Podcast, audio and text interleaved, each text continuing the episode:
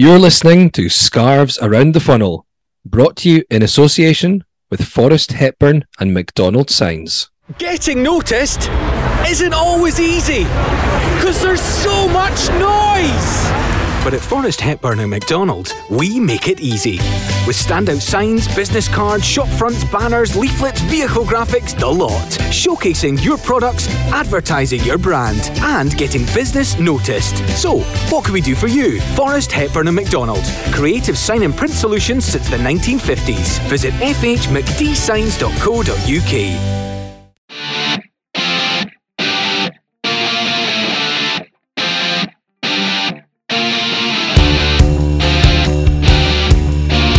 comes to Boyce. Chance to shoot. Back on his left foot. Left foot shot. And Boyce! Oh, what a the debut from Boyce! He scored! and it's 2 1 Hearts!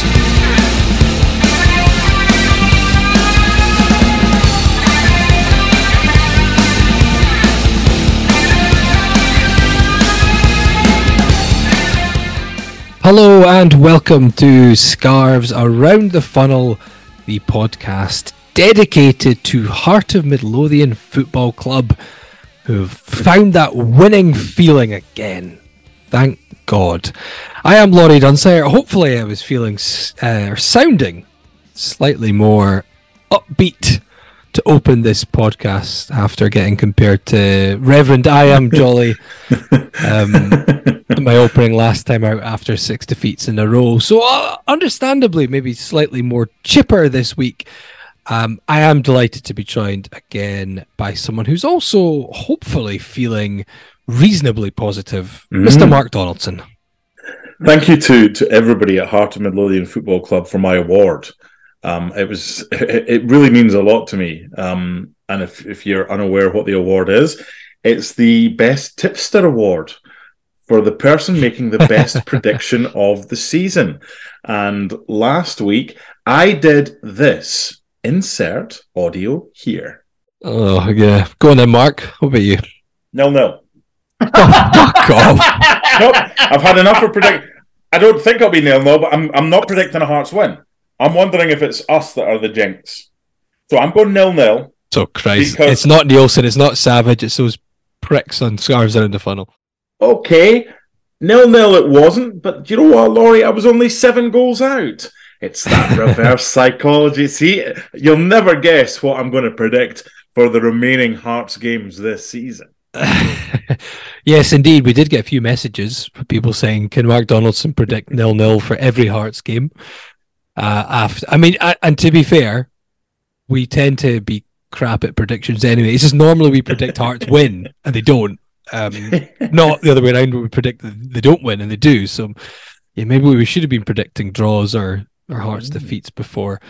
So yeah, keep up with the the nil nil predictions. We, we, are going to talk about Hearts Ross, Ross County. Um, before we get into the rest of the podcast, I know you mentioned awards. Um, so I did want to quickly touch on yeah. the fact the Hearts uh, Play of the Year awards took place at the weekend just past.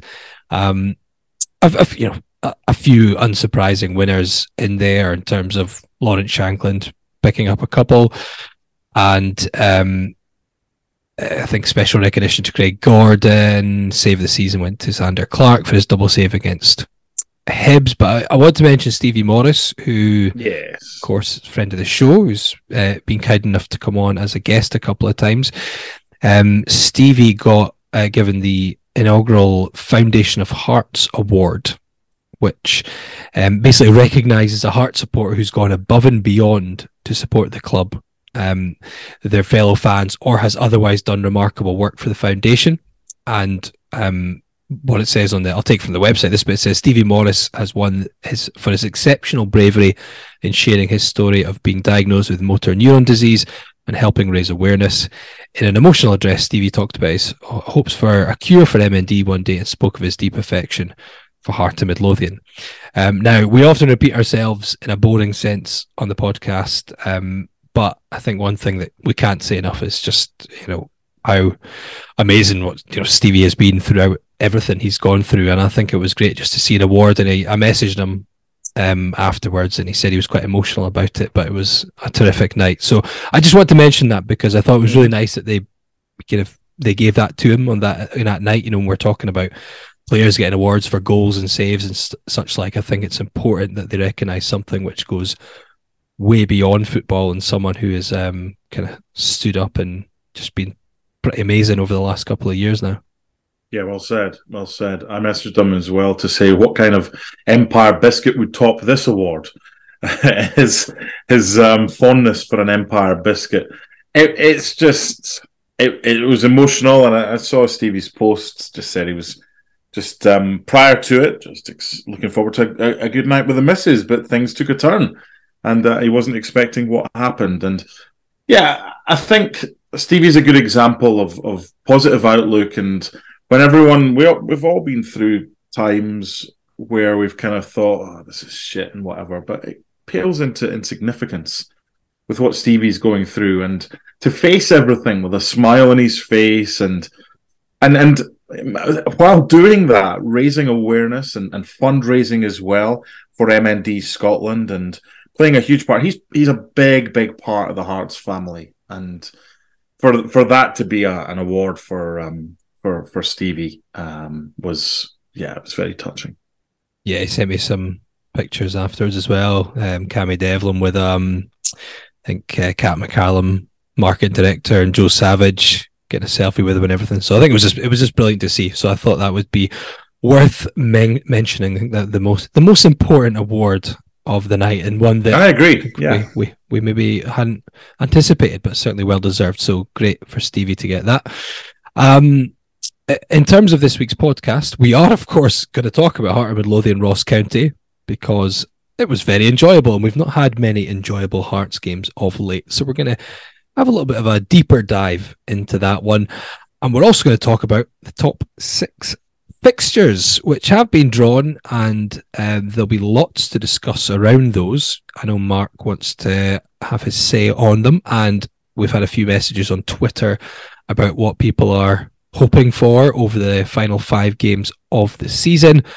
And um, we won't look ahead to the first game yet because there's no game this weekend. Um, but we'll see what else the podcast goes, as we always do.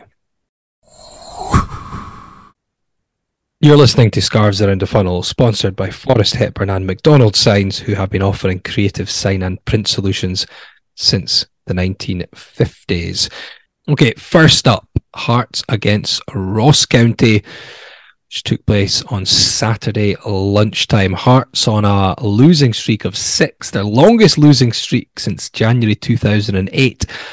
And any more games added to that losing streak, and it would be their worst losing run since the 70s against bottom of the table Ross County. Stephen Naismith's first game in charge at home as interim boss. And I haven't done this for a while because I don't like playing clips of defeats or opposition goals, mm. but let's listen back to the best bits. I mean, the goals, because we've only got an hour of this podcast.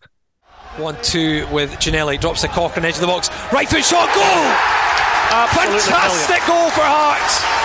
It's on the weaker foot of Alex Cochrane. It has been coming. It's been a tremendous opening 17 minutes here. And Hearts draw first blood at Tynecastle. It's second of the season for Cochrane. Hearts of Midlothian 1, Ross County nil. Nicely picked up by Cancola. Good touch to turn away from Devlin and Hearts. Have won the ball back though. There's Devlin sends it forward. Good There's pass. Ginnelly in behind. Ginnelly into the area on the right. Checks in onto his left. Ginnelly 2 0! Magnificent finish. Floats it into the back post. Missed by everyone. Picked up by Barrie McKay. Left hand side. Cochrane. First time ball. Back post towards Shankland. Header. And oh, three! Absolutely brilliant. Ball from Cochrane. Header from Shankland. And Hearts go three ahead in less than 28 minutes. And it's 23rd of the season for Lawrence Shankland. And Hearts are coasting here. Hearts 3, Ross County nil. Shankland steps up, scores as he always does. It's goal number 24 of the season. His 100% record from the spot continues. And before the halftime whistle blows, it's Heart of Midlothian at 4, Ross County nil. Ginnelly get away from his man, 30 yards from goal, goes to the shot, great goal from Ginnelly! What a strike from the Hearts striker for his second goal of the game. Goal number 11 of the season. They didn't see much on. He was about 30 yards out and just picks out the bottom left corner. Heart of Midlothian 5, Ross County nil. Barrie McKay getting it away from him. Now to Oda, edge of the box. Yutaro Oda with a chance. Oda still going, left foot shot blocked. Almost holds back to him. Chip towards goal. It's six now! Oh, it's a hat trick for Shankland! It's a cheeky dink, and it's the joy of six at Tynecastle. We still haven't hit an hour here. Heart of Midlothian 6, Ross County nil, and it's 25 for the season for that man, Lawrence Shankland. What a win for Hearts. Um, I don't think you'd say the the victory itself was out of the blue, but I think the manner of it certainly took many of us by surprise, um, pleasantly by surprise. So Hearts going into the game, um, as I mentioned, on a, a poor run of form, but they did have a pretty decent head to head against Ross County, unbeaten in 11 games, um, albeit seven of those uh, were draws. In fact, this fixture does throw up quite a few draws. 10 of the last 15 meetings had ended all square. Um, County themselves had lost four out of five, and they were bottom of the table, as I mentioned, but shouldn't be overlooked at the fact that defensively, they have been very solid this season. In fact, before Saturday, they had the best defensive record outside of Rangers and Celtic in the league. So, despite where they are on the table, goal scoring has been their problems. At the back, they've generally been pretty solid. Uh, Hearts went with that 4 2 3 1 formation again with five changes outgoing. Smith, of course, is now injured. Kingsley, Halliday, Forrest, and Grant. And in came Atkinson, Cochrane, Haring, Oda, and Ginnelly. Haring's first league start since the end of August, and Oda in for just his second league start. So, Mark, in terms of the, the team setup, um, a few changes, but shape wise, not dissimilar to what we've seen from Hearts a few times mm-hmm. um, this season when they've gone with the back four, and certainly shape wise, pretty similar to what Naismith started with against Hibs. But what was very evident, and it's you know maybe partly due to personnel change, was formation, shape doesn't really matter ultimately, does it? It's about how you approach a game and how your team mm-hmm. perform mm-hmm. and I guess what you do in and out of possession. And it was very evident from the off that this was a much changed Hearts approach, despite the shape looking pretty similar. Yeah, I spoke to one or two people at the club, and they said Hearts trained like the way they played against Ross County. There was an intensity in training; it was high tempo, and players having lost to Hibs now had that extra few days with Stephen Naismith and the rest of the coaching staff, and and they basically continued what they did on the training field in the build up to the Ross County onto the pitch. But isn't it amazing what can happen when you play players in, in their best position? Now, all three of us last week, Craig Fowler included, kind of thought, well, what are we going to do? We, we all kind of kind of opted for a three at the back just simply because we weren't sure what what was going on. But we all brought back Alex Cochrane, and I, I was delighted to see Alex Cochrane back. I, I went with a four, didn't I? No, didn't go with that team. I'm sure I said a four though. There was an agreement that that that maybe three at the back. I don't. There was an agreement that we didn't really know. well, no one knew. No one knew. So it was great to see Peter Haring back, Alex Cochrane at left back, um, and and Oda. The, the interesting comments from Andrew McKinlay, the chief executive at the press conference, following the departure of Robbie Neilson, kind of hinted that the January arrivals, certainly some or one of them, would would get more of a look. Um, between now and the end of the season, and, and we did see Oda, and I thought he was absolutely. outstanding. I was so desperate for him to get a goal. Yeah, everyone else. was. yeah, it was brilliant. Barrie McKay. There wasn't a failure, and there was one thing that summed the game up for me, and it was Cammy Devlin. I thought Cammy was outstanding. Cammy had the chance to go back with a pass. Now he was facing forward.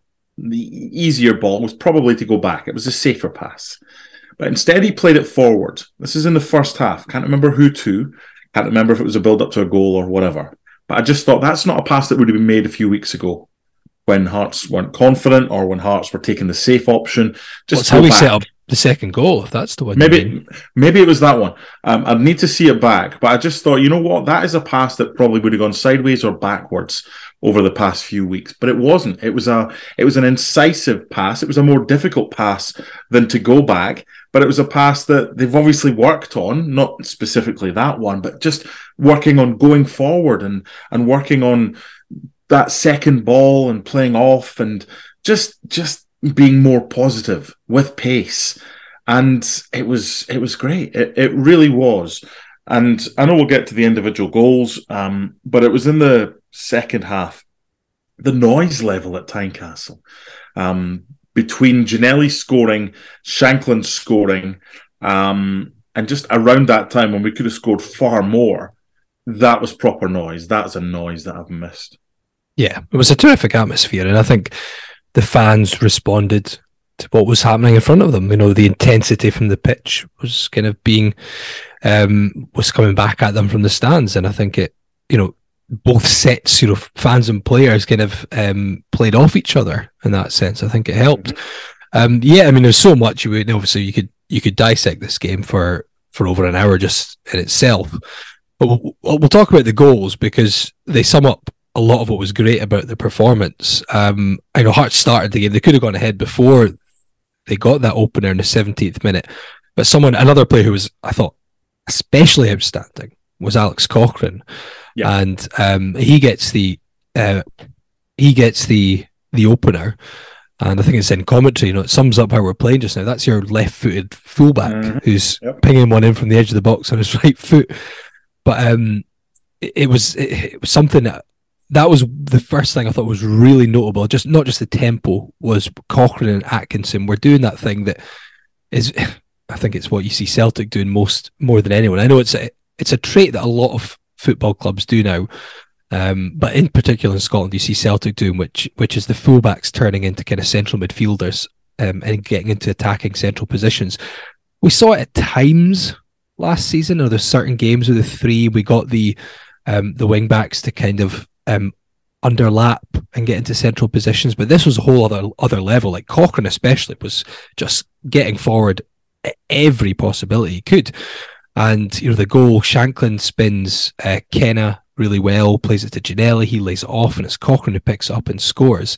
And it, it's a lovely move. It's a great goal, but it was just that overload, wasn't it? Ross County didn't know what to yeah. do because because the fullbacks were turning into attacking midfielders there was too many men to pick up, and it just gave us so many options, didn't it, in the final third? Yeah, a lot of managers are trying it these days.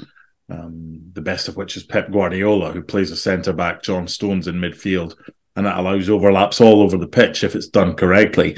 And when it works, it's it's great. And Ross County couldn't handle it; they didn't play well, and it puts it into context when one of their players wasn't even born when Hearts beat Gretna to win the Scottish Cup in 2006. Dylan Smith was born a month after. If that doesn't make you feel old, I don't know what does. But whether it was Dylan Smith or Randall or Iacovitti, who had a shocker at the back as well. Two things. You've got to put this into context. It's a great win. Fantastic win. And I want to just focus on the win because we've we've had enough issues and results that we've had to dissect that we didn't really want to, but did anyway. Um, but secondly, it's a formation and it's a performance that was outstanding against Ross County, but it's a formation that, as far as the game plan was concerned, you probably wouldn't get away with being as adventurous against probably the better teams now that now that we're in the top six split. Ross County were honking. They were really, really bad. They were. We didn't six allow... one, six one flattered yeah, them. Flattered them. We could have had double digits. Yeah, it was one. Of, it reminded me of the Cowdenbeath game that Hearts could score every time they went forward. Um, at times. So I, I, I don't want to take anything away from the performance because it doesn't deserve to have anything taken away from it because it's it's as good as we've seen us for a while. But we now have five games against sides in and around us who will not defend as badly as that, two of which the teams are above us. Um, and we have to go to Ibrox. We've got Celtic at home after the split, and you'll not get away with with going as far forward. But that's fine this wasn't about Celtic and Rangers. This wasn't about Aberdeen, Hibs, and St Mirren. This was about Ross County. This was about getting an early goal. Alex Cochrane gave us that. It settled the crowd, who I thought were behind us right from the start. And we've spoken on this podcast about Hearts fans in the past few weeks, and I think quite rightly so. Come on, to the players, what, what you got for us? There's only so much that Hearts fans can do. Um, and the St Mirren game, especially, I thought Hearts fans' first 10 minutes tried their best, but then it just, it, they weren't seeing anything to get behind on the pitch. Whereas against Ross County, they did. And the atmosphere, one feeds off the other. We spoke, we've spoken many times, Laurie, about is it up to the players or the fans to create an atmosphere to perform for the for the fans? It was up to the players. Fans do their bit week in, week out. There's only so much you can give, though. But when you're seeing it reciprocated on the pitch, the noise level intensifies. The fans are off their seats, and it was it was great. And it might, do you know what? It might be too little, too late come the end of the season. However, whether damage has been done, too much damage already, or what, that's given us something. It's given us hope that we didn't have before that game, and that's all you can ask for right now. Certainly is. Uh, funnily enough, um, we actually had five more shots in this game than we did against Cowdenbeath in the 10 0 game. And Cowdenbeath had the same amount of shots on target as Ross County did, which was one. So, um, by the way, how's Jordan? How's Jordan White not scored? Uh, yeah, he probably should. Yes, header off probably should. Goodness gracious. However, before that 22nd minute, Josh Ginnelly puts Hearts two ahead, albeit it took a little while to confirm it. But this is the moment I think you're thinking of. It's Haring and Devlin are both snapping at the county player. They win the ball back. And as it breaks to Devlin, he immediately looks up. And it's a it's a 30 yard plus pass. He just plays it straight up the park. And it's so early. I mean, Ginnelly's only, what, two, three yards inside the county half. Um, but as soon as he's spun off the shoulder, he's through on goal. And it is a very cool finish. He checks back inside on his left foot, picks out the top corner. Um, it's a tight offside, I have to say. At first, I thought he was just off, but it's the player um, kind of in front of the Hearts dugout on the far side that actually plays him on in the end. But again, it's that quick tempo playing it forward, like you say. And when you've got someone like Josh Ginnelly, I understand when Ginnelly's out, you maybe don't always have that option to play it straight through for who's up front. Um, because you know Shankland doesn't play necessarily that same way. But the great thing with Ginnelly is he can play off the shoulder like that. He's got that turn of pace. If if you have him in the last defender and you can play the ball through, sometimes you can just play it over the top or play it quickly through because mm-hmm. he'll beat yeah. most defenders in a foot race. I thought it was interesting. Malky Mackay was talking about that was only the second time this season that they just had one collectively. It was just a let's put that behind us and move on. And, and when he was talking about two out of 31, now I know the bottom of the table, but he's talking about real stinkers, and they had a real stinker. And they couldn't track runners, whether it was a ball over the top for the pace of Ginnelly. Just, just Shankland and, and Ginnelly. Shankland's so much more potent with Ginnelly in the lineup because he's he's there or thereabouts. He's he, they have a really good relationship. Josh Ginnelly's out of contract in the summer. Are you keeping him? Yes. Okay. I, I, ab- I absolutely would. I mean, if the option's there, we don't know. Maybe maybe Josh Ginnelly doesn't fancy it, but if the option's there, I think he's shown uh, more than enough su- to suggest that he'd be worth the contract with his, you know, with his even just his goal return. Remember, he's not been playing out as an out and out striker completely. He's on eleven for the season now. Um, I just think you've got someone who's proven he can do it at this mm-hmm. level. Uh, yeah. He's you know he's part of the team. He's obviously a strong part of the team. You know it's very hard to you know nothing's almost almost no player is a, a kind of guarantee when your Hearts. You know if if you sign someone from another Scottish team who's been doing it, you probably think it's a solid signing. You know when when Shankland signed, I don't think I underestimated just how well he would do. Um, but I didn't think it was a poor signing. You knew he would score goals. He wouldn't suddenly be terrible. Um, he's been far better than I anticipated, which I'm delighted about. But yeah, I, I, I would have to keep him. Yeah, I would definitely keep him. I hope he doesn't get greedy, and by that I mean his agent. I hope his agent doesn't fill his head full of mints and say, "Oh, you could be earning this, that, or whatever." Josh Ginnelly is someone who probably lacks consistency. Ability's there. That finish, my god.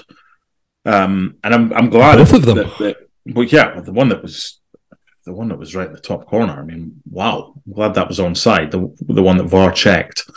Um, and if he's making our key player better, and I think he does, Lawrence Shankland, then I keep him. And my concern is that he has his head filled by his agent with whatever. Now, look, ultimately, I was listening to Alex Rae on Get Involved Referee podcast earlier. Alex has been at Reading. And he was talking about the wages that are on offer in the championship. Yeah. Compared to, to up here. I mean, a lot of the championship clubs are paying more than Rangers or Celtic are paying. Never mind Hearts, Aberdeen, Hibs, and, and the likes. What is Josh Ginnelly's level if he went down to England right now? And if it is a championship level, which I'm sure he could play in that um, that championship, he could probably earn a lot more money by going down there. So it's not like Hearts is the only option in town for him. Now his agent, his agent can fill his head full of mints if he wants, because if his agent does his job and gets him four or five times as much as he's getting paid by Hearts, if he moves to England, it's a no-brainer. You're not going to pay that. I think it's going to be interesting if um, if it comes down to an offer that he's had from England compared to hopefully he gets an offer from Hearts. How far out would you push the boat to keep Josh Ginnelly? What is he worth to Hearts? That's the big one. Yeah, and that's a decision for Joe Savage and sure such like to make because you know you know we know or we hear about certain numbers sometimes, but yeah, in the end, you know, no one outside fans, you know, even if they have a, a, an idea of certain players or some rough numbers, they don't know exactly what everyone's on because it's changing and players will be getting new contracts and they'll have increased clauses or whatever. So it's very hard to say because if you knew if you knew what everyone was on, you could probably make that decision. Uh, um, it, it's it is tricky because uh, when he's a free agent, um, he also can dictate a bigger signing on fee, etc., because the club won't be paying a transfer. So you, it's one of those. It's hard to begrudge him if he managed to earn himself a move to an English club that would oh, earn him 100%. three, four times. You know, you you couldn't well, debate that. certainly, Hearts. I think you'd want to make him a good offer. It wouldn't be one that I would say you would make your highest earner, for instance. Whatever. No, no, of, be. course not. Look, um, if it's um, doable, we do it. I think that's the way to sum this up. Yeah, ultimately, yeah, I think that's right. Um, but we've only got through two goals, so we we can return to that when there's maybe maybe when some news comes out about his contract. Because for all we know, he's about to sign one. For all we know, he's already decided he's not. We just, but we don't at this stage. Um, but Hearts were three ahead before the half hour mark, and it was Mr. Shankland on the score sheet with a, a, header. And again, Alex Cochrane was involved in so much, and it was his cross getting forward again, edge of the box, lovely cross uh-huh. into the back post. And I, I, thought Shankland was another player who was brilliant. And I think one thing that he's um, not proven me wrong about, but I underestimated just how good his all round game was. And I think, you know, you saw him involved in the opener, um, spinning a player laying it into the box. His link up play is brilliant. Just so clever in his positioning, getting to the back post, using his body well, and then directing the header back across goal and in. Um, a sensational goal, and it's good to see him getting on the score sheet from open play, which he's got more of than penalties now. good, yeah. And what's that? Twenty five for the season in total with the hat trick, but and finally getting to twenty in in the league. Just I mean, where would we be without him? Is the thing. And, and go back goals shy. but yeah, it's not it's not like that because it's like you take the goals that Erling Haaland scores out the Man City team. Well, someone else is going to be playing. They're not going to score yes, as many, I... but others might step up. So we wouldn't. I don't think we'd be in anywhere near the position. We would. I don't know if we'd be top six without Lawrence Shankland. I think he's been phenomenal. Um, and and Ginnelly's helped make him better. Um, when he's played, and, and so has Barrie McKay when he, when he's been on form. But it was it was a great delivery from from Cochrane. I wonder yeah. if we'll ever find out uh, uh, the Aberdeen thing when he got, he got taken off there and in the half. Mm. I don't know hmm. if he said something or whatever, and didn't really feature at all after that. So. Um, we, yeah, we, we may never know the ins and outs. Um, but yeah, he was brilliant and another great cross. And uh, you know, first half, we're still in the first half, deep into added time, and again, what led to the fourth goal was was Cochrane coming forward. He did that lovely underlapping run. Um, Barrie McKay, who has looked like the Barrie McKay we know and love, slipped it through to him. Great run towards the byline, cut it back. Shankland got a touch on it. Um, now this is where this is where I, I, get VAR got to the right decision. Okay, so we will get a Hearts penalty two minutes after um, the foul, but on commentary I was kind of laughing, saying, "Why are we still playing?" Like got tripped and he was in disbelief, and it was so clear. I think even Dil- young Dylan Smith, who I, I feel sorry for a little bit because he, he, he had a shocker, but he's 16, um, so a very good prospect. It's his fourth consecutive start. By all accounts, he's done very well. I saw him in the Ross County Aberdeen game. I thought he looked solid in that one.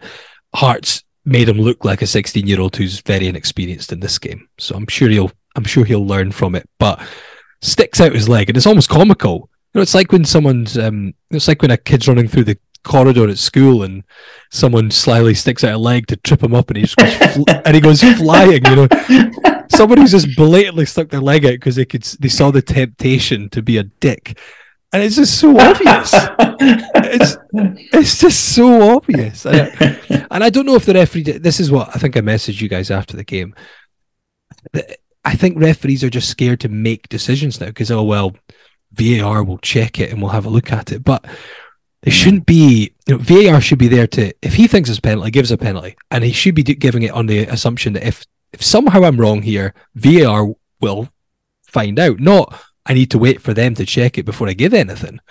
Um, so like, I know it's minor in this instance because it's a game we won comfortably and we got the penalty, but it just irks me a little bit um, that I feel like referees don't want to make decisions now. I know what you're saying, and I, I get that, and I don't think that's a uh, an isolated example. Um, listening again to the Get Involved referee podcast earlier, they were discussing that, and Des, good friend of the show, Des Roache, mentioned that, that Don Robertson would have gone home that night going, "How did I not get that?" Because it is blatant. I mean, the minute he gets called over by the fourth official, he's probably thinking, "Oh, okay, okay," and then he sees it, and he didn't take long um, to to give it. Um, over the piece, I thought he was fine, Don Robertson. I don't think yeah, a particularly good crop of, of referees in, in Scottish football. So when you're average, that's a good day. It's, I mean, it's damned by fake praise. yeah. But it, it's a shocker that he's not seen that. I just think it's symptomatic of an issue where referees are now relying on VAR to referee games rather than using it to. I agree with that. I agree with correct that. errors, which is what should It's be. a comfort blanket now, isn't it? It's like Linus it's his comfort blanket. VAR is the comfort blanket. But ultimately, VAR, VAR is not being used to re-referee games. It will never be thus. VAR is used to to make sure clear and obvious errors are uh, identified and and overturned, as that one was. So it it's worked well, very well for for both for the penalty and for for the offside. Now the offside is objective; it either is or or it isn't.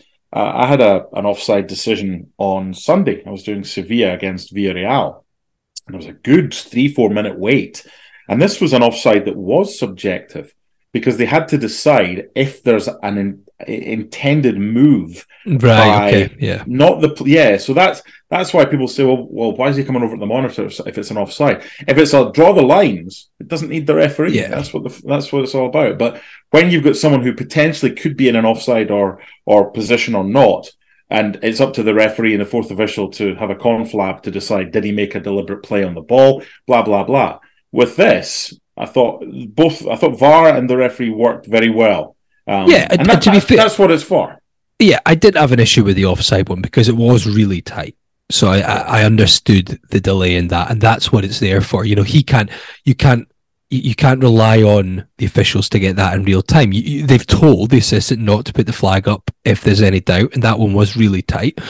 Um, so I have no issues with that at all because it was tight. And when I first saw the clip come up, I thought he looked off. Um, so I saw a clip and I thought it was off. So you know you can't expect. So I've, I've got no issues with that. I just thought the penalties more making a decision on a foul which looked pretty blatant, and he was in a decent position for it. So um, anyway, anyway, anyway, Shankland Shankland dispatched it as he always does. Although I think he was disappointed. I think he looked disappointed that he let the keeper get a touch on it. Um, twelve yeah. from 12. 12 from 12 from the spot. That's, I mean, wow, that's impressive. And as someone messaged me saying, "Did he not miss one?" He did. However, it was then retaken. It was retaken. Was that Celtic? It was Celtic. So mm-hmm. um, he took it. Ginnelly scored the rebound. We all celebrated, but it was retaken and he scored the second one. So that I did miss one, but that does not count because went back. So still got his still got his hundred percent record. Unlike a, what the, the quirky one I always think is harsh a player scores, takes his top off, gets booked for it. VAR then disallows the goal, but the yellow card the still booking stands. stands yeah. yeah. So while Shankland doesn't have a missed penalty this season against his record because it was expunged for encroachment. There's this week's word: expunged. Um, a, a yellow card is not expunged if a player is booked for taking his top off, even if the goal is then chalked off.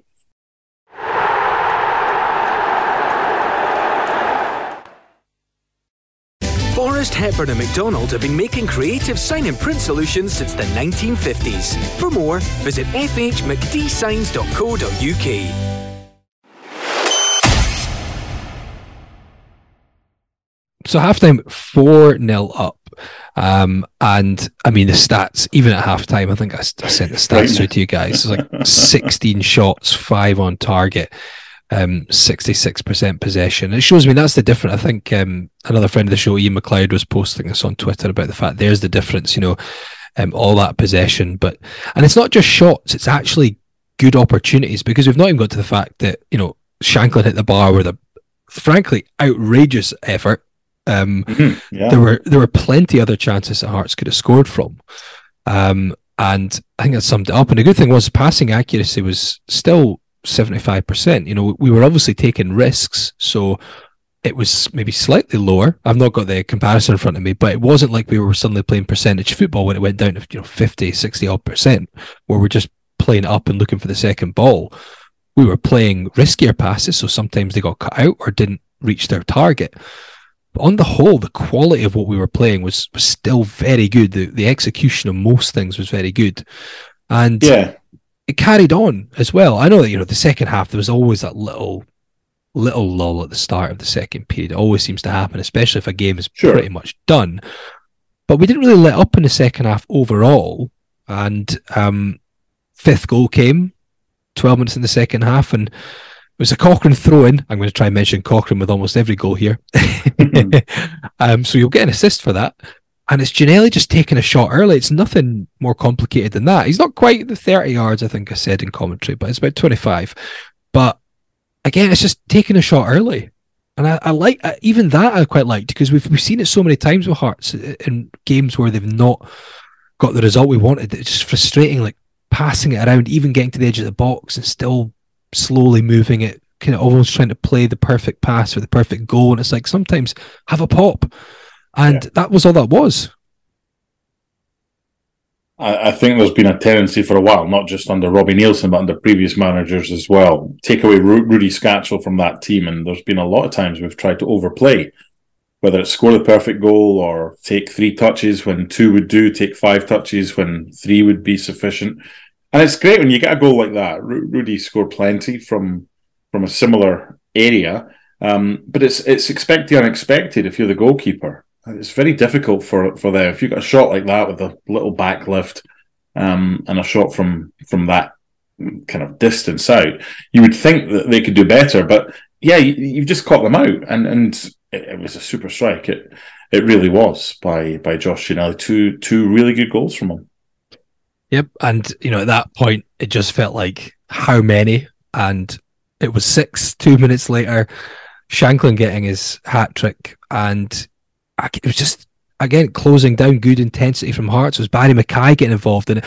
Another thing I should mention, you know, Barrie McKay was great on Saturday with you know his passing and his attacking wise, but did you notice the time when Barrie McKay ran back and put in a slide tackle, won the ball, and got us on the attack? Yes. Incredible. Yes. I mean, I think between that and the fact we left at least one player up when we were defending a corner, um, you know, there's some there was some quite um, outrageous bits of play from Hearts, even if you take away all the goals. Um, which was it, it, was good to see. It's that is a frustration, and that's not just a Robbie Neilson thing. You know, we did it for certainly under Craig Levein both spells, and lots of teams do. Everyone back for a corner. why the frick is Josh Ginnelly or Barrie McKay in the box for a corner? They're just getting the way. Um, so I quite like that because it means if you get the ball and you can play it forward, you've actually got someone to kind of maybe get in behind the defence or hold up and get you on the attack.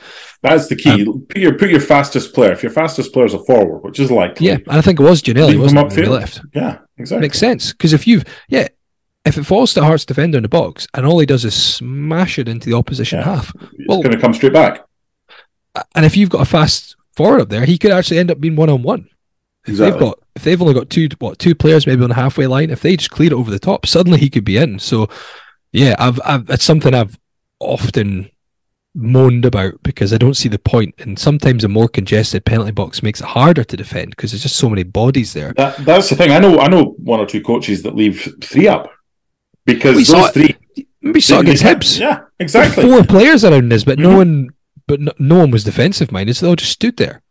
Yeah, but if you if you've got three players that A can't really defend, but B are pretty good attacking, and all of them are quick, leave them on halfway. If they're no use in the box, there's some strikers, some forwards that are really good defensively, whether it's aerially.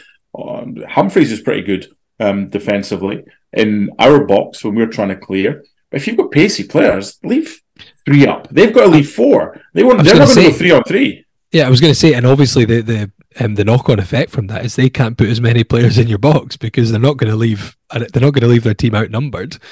So yeah, uh, good to see. And um, the sixth goal, obviously McKay involved. Uh, Dylan Smith was caught again for that one, and Oda, oh, like you, you could hear the anticipation around mm. Tynecastle when he he dragged it um, dragged it into the box and and the chance opened up. Everyone willing him to score. Unfortunately, it was blocked, and there was Lawrence Shankland with a a beautiful little dink just to coolly find the back of the net.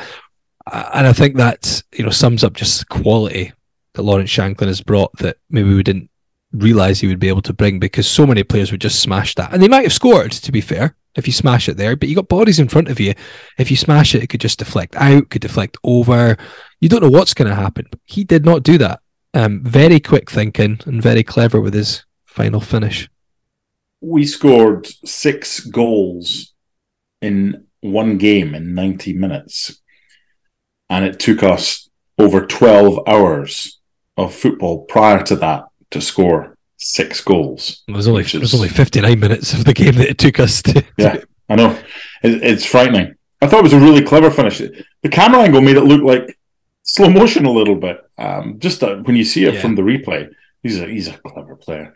He really is. He's he's instinctive. He's a super finisher. Might not be the quickest, but I tell you what, like Robbo, if you're quick upstairs, if you're if you've got a quick football brain, just to try that. I mean, some you say some people would smash it, some people might take a touch, or or however they might decide to try and get a goal. We've got a good one in in, in Shankland. We really do. We do, and and something that you know we've moaned about on here sometimes, and, and fans have moaned a lot about it was him not playing as the spearhead, the number nine. However, I think when it does work really well is when he's got Ginnelly in mm. that team mm. because you know Ginnelly's the one with the pace who plays off the shoulder.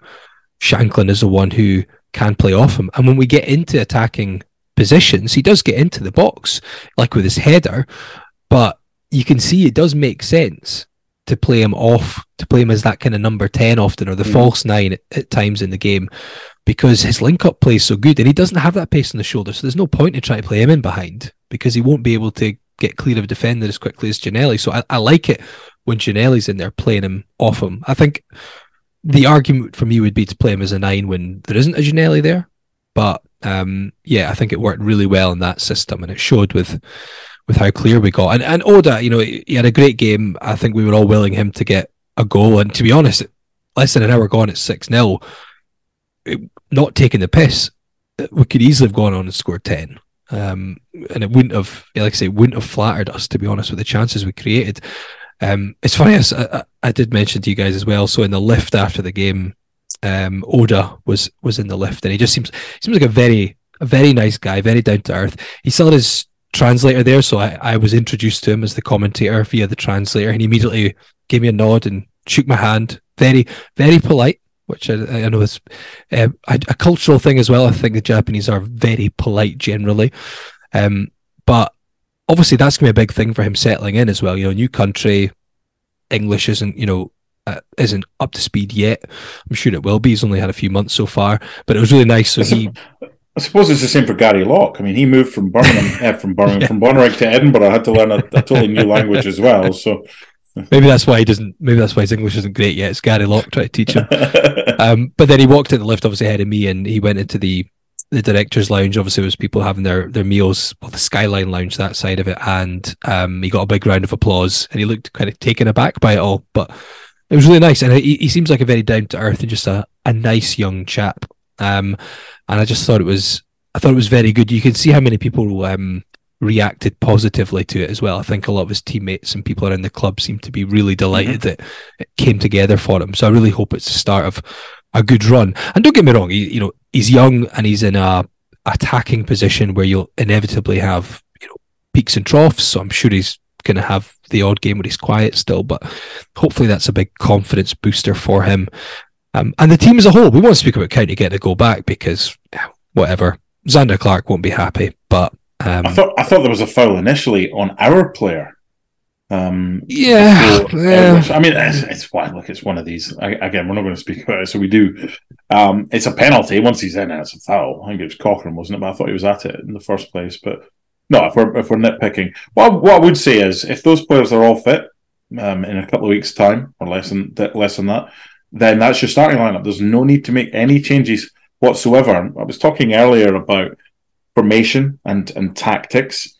Um, I, I think we'll we'll not see anything near as adventurous as that against Celtic in the first game back after the split. However, I think if it could be a variation of that, I think you're going to find if it's if it is Steven Naismith, forget next season. If it's it's going to be Steven Naismith, Frankie McAvoy, Gordon Forrest between now and the end of the season. I think we've, we we saw enough against Ross County because it's worked to suggest that's that's what they'll probably try and do between now and the the next five games before the season ends. So I think we're going to concede more goals, but I think we're going to score more as well. Um, so hopefully, plenty of entertainment uh, to come between now and, and the end of the league season.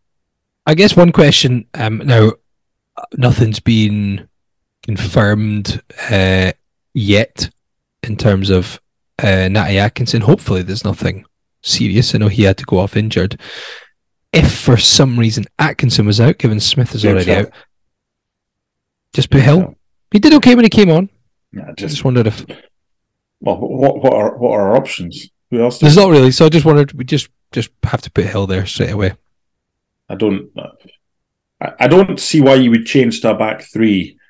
You're no, not playing Ginnelly there. No. You're not playing Forrest okay. there. Not if it's a back right four. Hand. No. No, no. I'm talking about even if you play a three against okay, Celtic. Sorry, yeah.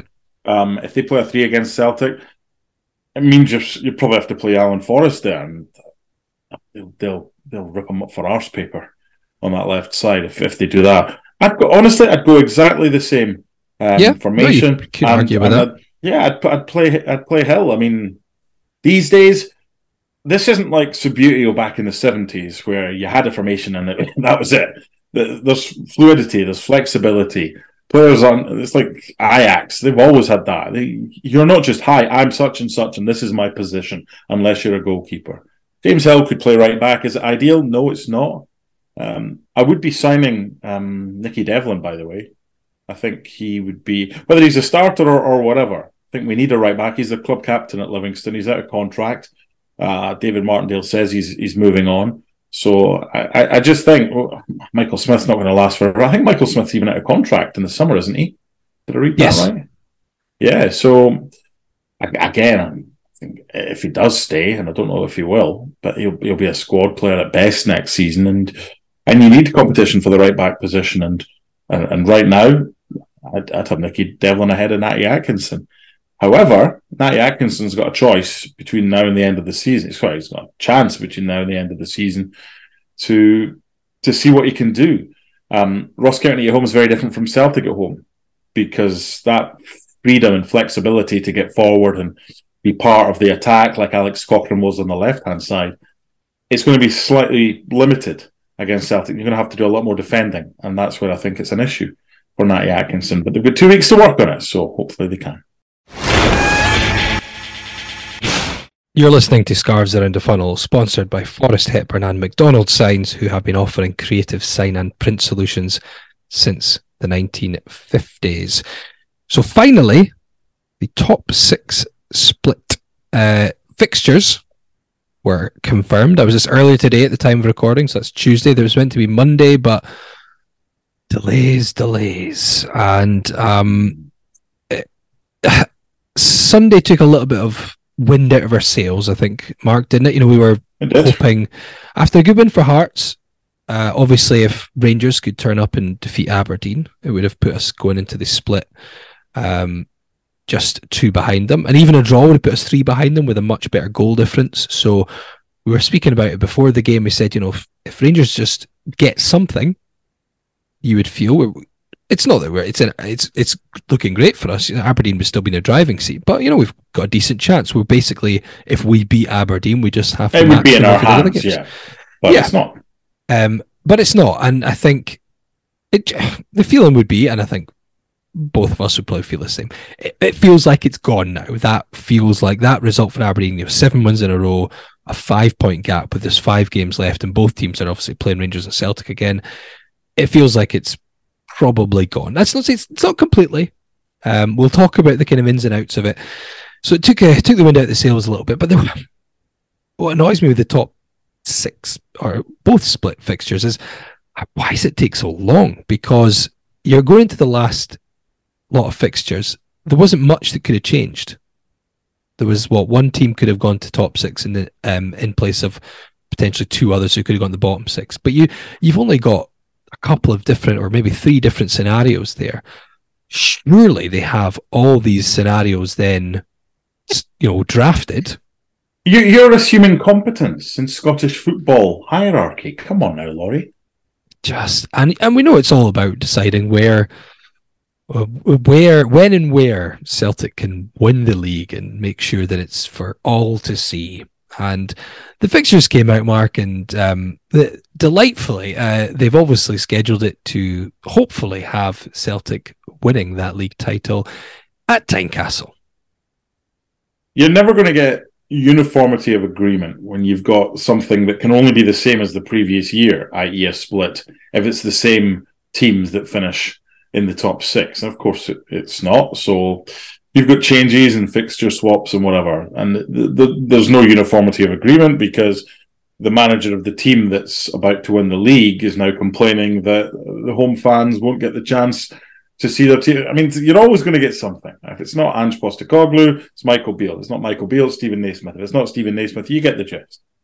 So I just I felt a I just felt some negativity when I woke up this morning and, and saw those fixtures. I mean, uh, you want to try and avoid.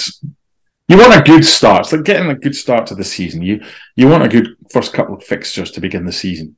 And it's the same with this. It's like Celtic at home, and then Hibs in the last game, and and uh, it's just it, it's tough. And and maybe it was a combination of that plus Aberdeen beating Rangers. However, however, you have to look at it like this. We're going to have to beat Aberdeen anyway. We're always going to have to do that. That was the likelihood of, of potentially finishing above them, even if they hadn't beaten Rangers. We just have to match all their other results except one. We have to better one of them. Um, and that has to be a win for us and a draw for them. A, a defeat for them and a draw for us wouldn't be good enough. So if they are to draw one of their games out with our game, we have to make sure we win.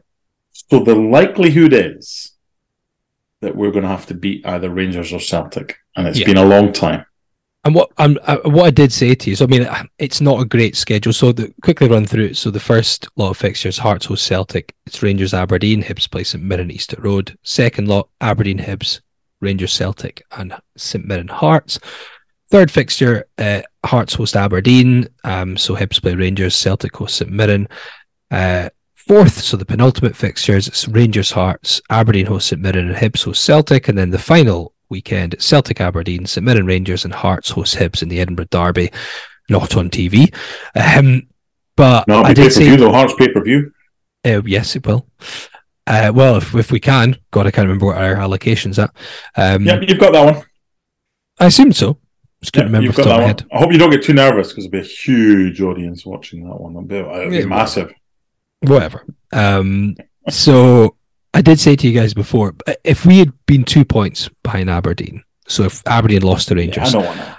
I would have been feeling I want us to get St Mirren at home and Aberdeen and Hibs will both be at home as well. Because then I feel like if we win all three home games, we've got a good chance, even if we lose Celtic and Rangers.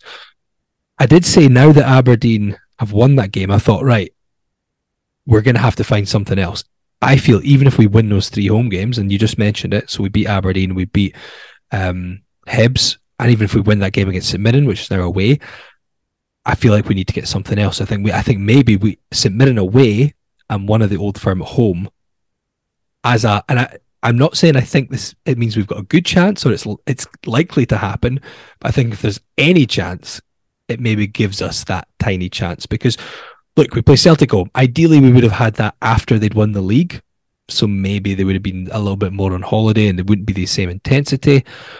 But we've got them when they can win the league, so it's going to be tough. Celtic are going to obviously want to come in and and make a show of things. But what it does give you, you know, Rangers play Aberdeen, so you're hoping maybe they'll bounce back and get a win. But right now, Rangers are shite. uh, that this is the problem. And eh, Celtic play Rangers this weekend. If Rangers get pumped by Celtic in the cup, they're not going to be that up for this Aberdeen game, are they? Um, so ideally, I think we want Rangers to win, Cel- beat Celtic in the cup. So Celtic are on a downer, and Rangers are high as a kite before they play Aberdeen. I like But anyway- Craig Fowler's tweet. He basically said Celtic should just lie down at Tynecastle, allow Hearts all three Yeah, points, so they can win they it. so they can win the, the. Can you imagine with no fans as well? Um, and and that's maybe one of the reasons why a potential title decider could be at Ibrox with Yeah. Celtic winning the league there because there are no away fans, which I think is a joke. Will there be any home fans? That- I mean, that would be fine, wouldn't it? I'm trying to put myself in, in the position. Um, if if it got down to that, and hopefully that would mean that Hearts have taken something against Celtic. If it got down to that, could you, as a supporter of a club, go to your most bitter rivals when there's no away fans allowed? Would you would you want to get a ticket knowing you could not do a single thing during that game, but you'd be No. there undercover? No, I'd rather watch on TV or in the pub and celebrate. Yeah. Yeah. No, I wouldn't be. By the way- uh, those fixtures that you mentioned, if Yeah. Aberdeen win their two home games, right? If they win their two home games against Hibs and St Mirren, hypothetically, that puts which them they, at which they really should. which they probably should. That puts them at an eleven point advantage. This is before we've played a single game, right? Eleven points. Now they lose at Tynecastle. That's eight points we've got to make up if Aberdeen win their two home games against Hibs and St Mirren in four games. Yep. Two of which are against the old firm. Two wins and a draw would therefore not be good enough. That would only give us seven points. we need to So- beat St Mirren away. We need to beat Hibs at home, and I think we need to beat either Celtic or Rangers. Yeah. So, so maybe, maybe, I mean, bear in mind what you've just said about having to beat St Mirren. Maybe it's not a bad thing we've got one of them at home. Celtic. And That's what I said. That's what I said, and I Yeah, don't. no, I, I, I I'm not saying I think we're going to do it. Uh, No. the likelihood is the likelihood is unfortunately, and I said this to a few Aberdeen supported mates of mine. I was like, the likelihood is by the time to get to the second, by the time it gets to the second fixture, we're probably going to want you to beat, beat Hibs to make sure we stay fourth. That, um, that's the weird thing. I mean, the likelihood is that fifth's going to get into Europe, and we spoke about that last week. It's going to be around previously, but it will be as a seeded team. That's assuming that Celtic or Rangers win the Scottish Cup. So the likelihood is Hearts will be in Europe next season. Um, but the, it's, the probability is it's going to be a qualifying round. And uh, this isn't a case of, um, oh, it's going to be too little too late. And it probably will be if we go on a bit of run of form and we miss out by whatever, narrowly. The damage was done. The damage was done between kind of start of February and and beginning of April. Um, that that was when the damage was done. And I think it's Pie and Bovril put out. Uh, they always do kind of comparisons and tweets about Oh Scottish yeah, yeah, I know which one you're going to mean. I think it's a 26 point swing. Hearts are nine points worse off at this stage prior to the the split, the fi- final five fixtures, and Aberdeen are 17 points better off. I think it is. So that that tallies with what I've been saying, certainly last season, that Hearts' strength, or one of Hearts' strengths, certainly not the strength, is their opponent's weaknesses or ability to a lack of ability to have uh, to have a momentum. I mean, that's that's quite the turnaround from from it is, seven, and even 17. and, and even this, not even just this season to last season, but the last seven games. You know, they've won seven in a row. I mean, could could you have envisaged that? I, I- you know, No. you expected a bit of a reaction from Barry Robson taking over, but I genuinely had Aberdeen fans tell me about, oh God, are we going to get sucked into a relegation battle again? Oh, this, uh, oh God, you're going to have to empty this entire team. They're awful, and it's amazing how quickly that can can turn around. I I thought they would certainly be better. I didn't think they'd get into any danger. The same, I said to Hibs fans the same thing. Um, I didn't think they would end up in any danger, but I did not expect Aberdeen to suddenly win seven in a row. And it, look, they deserved to win against Rangers in the end. Um, second half, they were much better. Yeah, They're well organised. Like, I mean, it was, uh, I almost spat my beer out when I was watching it when Liam Scales hits a bloody cross which flies into the top corner. It just sums up how things are going for them just now. But you know, they like Hibs in the second half against Hearts, they they were hungrier than Rangers. They played with a better intensity, and as soon as Rangers went behind, you just never looked like they were they had the fight in them to try and turn that one around. So it is frustrating from a Hearts perspective, but at the same time, um, it's been some turnaround from Aberdeen. I, I guess what it does give us right now, you know, that Hearts Celtic game, um, there is a bit of an incentive there. You know, potentially, you know, go and beat Celtic, and we're back in it. It's not, it's not something we do often, um, but we beat them Yeah. last season. Um, Kickoff kickoff times are weird as well, aren't they? I mean, I know we're live on Sky. two fifteen on the Sunday. This, yeah, So when we finished, it'll be half time at Ibrox. yeah, it'll be yeah, because they're just a three o'clock. which is a three o'clock, which is, is strange. Oh, there's a lot of strange. But what I would say, by the way, for for those that are asking why on earth is Hearts Aberdeen? Never mind Hearts Hibs, Hearts Aberdeen, right? Third against fourth, fourth against third. Why is that not on TV? Sky in London screwed up by picking Hearts against Ross County. That was their third. And knowing that Celtic were due to visit Tynecastle and that would be their fourth, you can only have four picks at each ground each season. So to go for the Ross County game when they could have had St Johnstone Hibs on another game that weekend, that means now that they don't have Hearts against Aberdeen or Hearts against Hibs as a TV match. Um, so pay per view will be the way forward for um, for some games, certainly the Hibs game. Remember, you can only have pay per view if it is not a Saturday at three o'clock. That's why we had to move the kickoff time, or Hibs requested that um, they move the kickoff time of the recent derby Easter Road to an earlier kickoff because you, even though it's pay per view, you still cannot. You're still Yeah. governed by the the blackout. So at Um, the so moment, the Hearts Aberdeen- Aberdeen's yeah, Saturday. Hearts Aberdeen will not be pay per view. Yeah, that that's not going to be a pay per view, but the the Hearts Hibs will be. Eh, And no games down in the the bottom six. I mean, it is a bit of a mockery, but it we've it's not our fault. The the Scottish football bosses sold their soul to to Sky. They were spooked. They took the deal, and there there will be an increase. I think you're allowed up to forty eight games. It is, and we're going to be forty one or forty two come the end of the season. So there are going to be six games that they could have shown. Here's the interesting thing as well. If they wanted to, Sky could sublet six live games. So basically, if they take 42 of 48, Sky could then sublet those six that they're not taking, get some money back. Um, no one's asked yet whether it's be, it be anybody. If come up with the money, you could do it. How much money that would be, I don't know. And the other thing is, as well, you would still be hamstrung by the four per season visits to a ground. So you're not going to get Celtic or Rangers, the likelihood is. So, yeah, they've, they've made a bit of a mess of this, and I think they deserve a bit of stick. But you're right as well. The SPFL have known about this, and they should have had right. If, if that's the top six, then this is what happens. And this should have been done in advance um, of the weekend because I know you're saying there's no hurry. If this is this would be their argu- argument, there's no hurry um, because we've got a couple of weeks. Yeah, but if if you've got two options or three options, it's going to be this, this, or this. Surely you should be in a position two days after the majority of the games have finished to say, here's your fixtures. We've spoken with police, we've spoken with Sky. Here's what we have now. But no, Scottish football. It's Tuesday morning. Indeed. Let's just, we got a few reactions. Um, to the final set of fixtures. Uh, Mark Well says, like I said the other night, we only need to be two points better um, through Rangers, Celtic, Hibs, and St Mirren. If, and it's a big if, we beat them.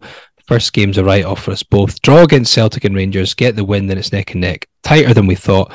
Aim for third, and fourth takes care of itself. After the meltdown, we still have a chance, and you can't tell me Naismith won't have us fired up for Celtic.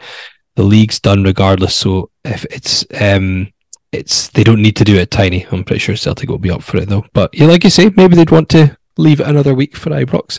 Um, Jordan Sterling says, gutted, got two Saturday tickets for Radio One's big weekend, um, 27th of May, um, which is now Heart of Midlothian against Hibs. Uh, mm-hmm. Jersey Steve says, can't really complain too much. We haven't I had to go anywhere three times and we get three big games at home. The time when we could grumble over Celtic at home when they can clinch the title, Aberdeen play them win all over. Um, but Aberdeen have us both um, and Old Firm away, so we can look at it in different ways. Uh, Scott Steedman says need to consolidate fourth, third win in the last eight weeks. Seven points would be a good return from these games. Uh, James Govan says need to get fourth locked in. Definitely need to beat the uh, the non old firm teams. How there's no TV coverage of the derby when it could be a massive game is standard Sky. Adding no bottom six TV coverage is wild. Yeah, um, I'll just explain the why the yes. Hearts Hibs isn't on. Um, Hearts Hibs will be on pay per view because it's not a three o'clock; it's a twelve thirty. Hearts Aberdeen cannot be um, because yeah. Sky screwed up taking the Ross County game. But you're, he's spot on as well. But the, the bottom six, I mean, Killie Ross County, they could have it pay per view because it's not going to be a Saturday at three; it'll be a Sunday at three. But what an opportunity! Gee whiz! I mean, if if ever a TV deal was focused purely on two clubs, they don't even hide it. Yeah, I know. Um, Bry Pie says Aberdeen should be laughing all the way to third place with their fixtures. Still hopeful though, but think we'll have to get something from one of the old firm games. Um, John says having Celtic, Hibs, and Aberdeen all at home could be the deciding factor in our chances for third. Uh, Stevie Morris himself messaged, he said, if the fixtures were turned on their head and we had Hibs first, I would have been more confident. Aberdeen getting Celtic last before the cup final is a big advantage. Pessimistic view could easily lose all five. Optimistic view could win three and do third on goal difference. So yeah, plenty plenty could happen. Where does um, fourth leave us, by the way, Laurie, as far as managerial appointment is concerned? does, a, does a lot depend on the manner of these next five games? I think it, for, for me, it does. I mean, I would still be leaning towards what I said before, which is I would rather we didn't take a punt on someone completely inexperienced like Stephen Naismith, and that's not necessarily a disservice against Stephen Naismith, who could become one of the Scottish great managers. We don't know. Um, if he somehow got third from this position, like Barry Robson Aberdeen right now, it would be hard to argue against it. For me, it'll come down to we could finish fourth, and I could be swayed on Stephen Naismith if if Ross County was not a flash in the pan. If we see a lot more of that in a few more of these games, yeah, it's a very difficult um, question to answer right now, isn't it? I, I certainly wouldn't be basing on one game, and I, and I said that after the Ross County game. It is still one game. You know, if we Celtic not so much because it's Celtic, but if we have a really poor top six and we you know, bear in mind we could finish sixth still. Um, that's why it's fine. Thanks for coming. Um, I don't think we will, but uh, you know, if if we don't pick up form, if if eh, well, if we don't maintain what we did against Ross County, then you know that last game against Hibs, if they're in amongst it, becomes very important. Um, I, I'm I'm optimistic that that we will still get fourth. But yeah, it's it's a hard one to answer. Right now, I think you'd have to really wow me to, and as I say, it's not a disservice to him, but you know, short runs can happen. Um, so let's see that. Well, let's, let's hope that Saturday wasn't a flash in the pan. Right, we're just about at the end of this week's podcast. We've not got a game to make a prediction for because, of course, it's Scottish Cup semi-final weekend. So, so it will be nil nil.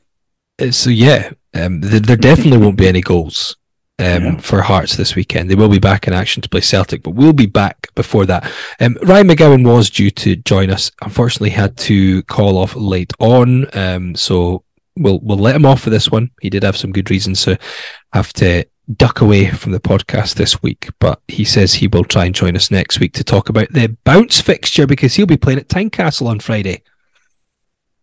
Yeah, is that? Arts I think that's public knowledge. You didn't Yes, it is. beans. Is Oh, it it's public knowledge. No, it's, it's been it's been posted. It's been shared. So yeah, Hearts and Johnson because there's no games for either side. They want to keep themselves sharp, which I think it makes a lot of sense, doesn't it? They've, St Johnstone have still got to make sure they don't get sucked into relegation or relegation playoff, and Hearts want to keep up momentum and push for for third or at least seal fourth. So um, it makes sense. It'll be interesting because we'll be able to get feedback from him, someone who will, will be involved. Indeed. Um, As you say. apart from that, I don't know. We, we can't make predictions. So, got any homework? We've not we've not given anyone homework for a Oh, while. There's a shout. There's a shout. Don't know what though. I just popped in my head right this moment, so I'm putting you on the spot here. Something to do with the Celtic game, team selection, or so. oh, It shouldn't. I mean, that's not really homework because it's it should be unchanged if everyone's fit, and obviously you need a rest. So yeah. What about? Um, I mean, the likelihood is Hearts will be, well, regardless if they get into Europe, you're playing a qualifier because even if you finish third, you're still playing a qualifier, even though you're guaranteed group stage. European memories of, of qualifying Mm. fixtures, early round fixtures. Mm, it's a bit. Let's let's not let's not um let's not jump the gun. Well, okay, why, why don't why don't you say keep tabs on the the around the funnel social media? We'll we'll Um, post something. Yeah, we'll we'll post something on We'll- Twitter. we'll so post gi- it. give we'll us have a, a think about it. Yeah. yeah, give us a follow if you don't already at around the funnel. Uh, if you want to get in touch, um, you can email us podcast at scarvesaroundthefunnel dot co scarvesaroundthefunnel.co.uk. Uh, but it's been it, it's been a good weekend. You know, Hearts back to winning ways in emphatic fashion. Wonderful performance, great goals. Let's have more of that. Um, it was good to enjoy the football again. Um, so until next time, hopefully, um, in a couple of weeks, we'll be enjoying the football just as much. Thanks for tuning in. It's easy.